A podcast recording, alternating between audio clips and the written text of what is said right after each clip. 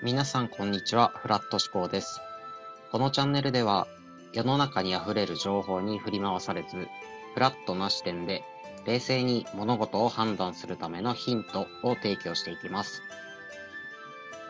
僕は東北出身でして、生まれてから高校を卒業するまでは田舎で暮らしていました。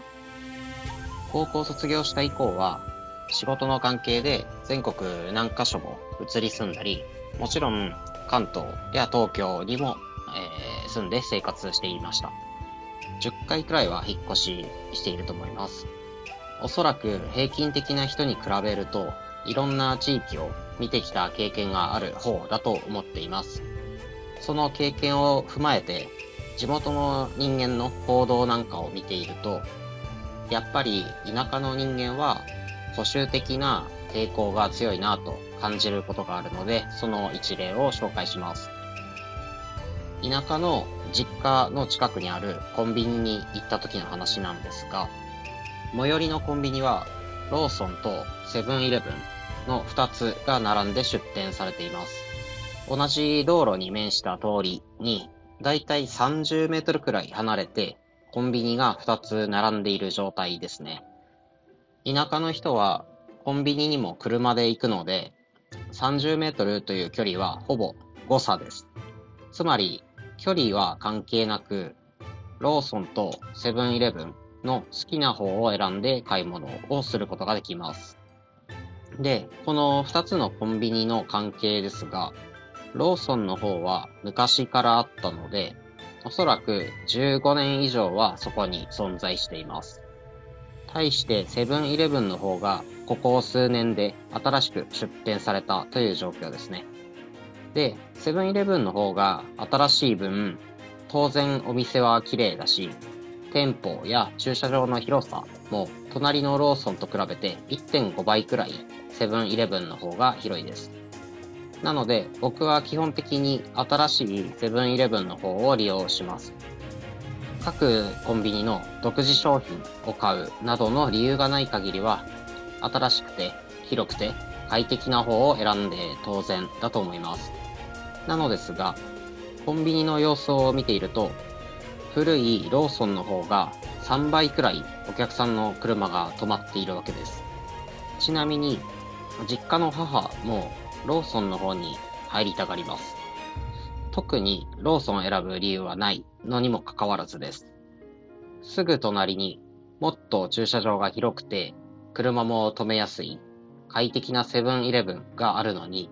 わざわざ狭いローソンの方に車が吸い寄せられるんですよね。二つのコンビニの距離は30メートルくらいなので時間にしても5秒か10秒くらいの差です。車で走ってくる方向によってはむしろセブンイレブンの方が近いのに、セブンイレブンの前を通過してローソンに行くんですよね。この辺の住人は。じゃあ、ローソンで買い物してるお客さんがみんな唐揚げくんを買っているかというと、そんなことはなくて、無意識にローソンに行っているんですよね。単純に15年前から使っているローソンだから、思考停止状態でローソンに車が吸い込まれている。人は新しいものを恐れることは知っていましたし、動物的な本能でそうであることは理解しています。でもさすがに、隣のセブンイレブンに行くことすらしないのはビビりすぎだろと思うわけです。コンビニなんてシステムも商品も8割9割くらい一緒なので、仮にローソンしか使ったことがない人がセブンに行っても何も困らないはずです。それなのに、習慣によって行動が決定されてしまっているのがすごいなと思いました。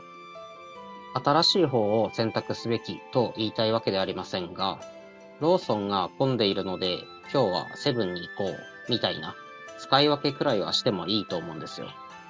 それなのに、ローソンの残り1台分の駐車場に車をねじ込むのが田舎民なわけです。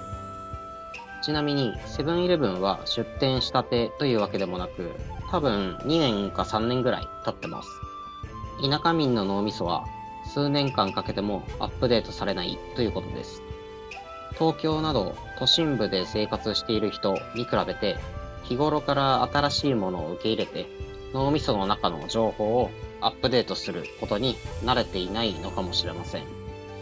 じゃあ、田舎民は新しいものを全く受け入れないかというと、そんなことはなくて、新しい店ができた時は行列ができます。田舎あるあるですね。東京や関東で流行っている店が地域に初出店みたいな時は珍しいものに飢えている田舎民が集結します。珍しいと言ってもスタバとかタピオカとかですよ。じゃあ、新しい情報を得て脳内をアップデートしない田舎民がなぜ新しいものに行列を作るのかというと、単発のイベントとして受け入れているからですね。日常はアップデートしないままで、非日常のイベントや祭りごととしてスタバやタピオカに行列を作ります。ですから、一週間もすれば誰も行かなくなります。ちなみにこれ、テレビとかで見て、田舎民でも聞いたことがあるタバとかタピオカだから行列ができるのであって、仮に海外の有名店なんかが日本初出店とかで田舎に店を出したとしたら、田舎民は最初から誰も行かないですからね。知らないものに対しては、興味より恐怖が上回るのが田舎民です。ということで、田舎で暮らしている人の感覚を知ると、田舎や地方に新しいものを定着させるのってなかなか難しいよなと感じます。それでは皆さん、良い田舎ライフを。